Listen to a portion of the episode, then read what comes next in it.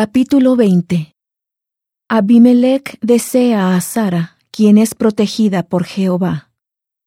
Abraham ora por Abimelech, y Jehová bendice a Abimelech y a su casa. De allí partió Abraham a la tierra del sur, y se asentó entre Cades y Shur, y habitó como forastero en Gerar. Y dijo Abraham de Sara su esposa, Mi hermana es, y Abimelech, rey de Gerar, envió por Sara y tomó a Sara.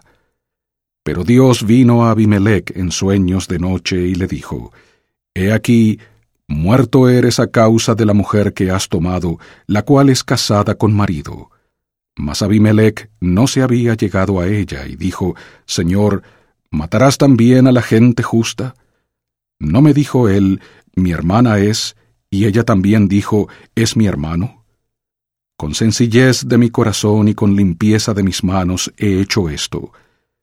Y le dijo Dios en sueños, Yo también sé que con integridad de tu corazón has hecho esto, y yo también te detuve de pecar contra mí, y así no te permití que la tocases.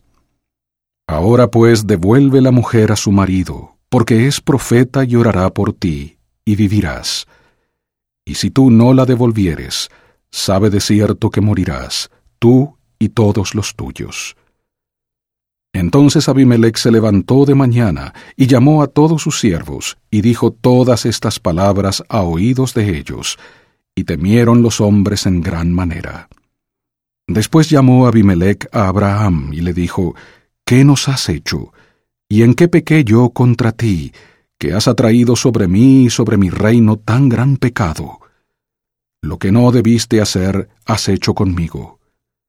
Y dijo Abimelech a Abraham, ¿Qué has visto para que hicieses esto? Y Abraham respondió, Porque dije para mí, ciertamente no hay temor de Dios en este lugar, y me matarán por causa de mi esposa. Y a la verdad también es mi hermana, hija de mi padre, mas no hija de mi madre, y la tomé por esposa.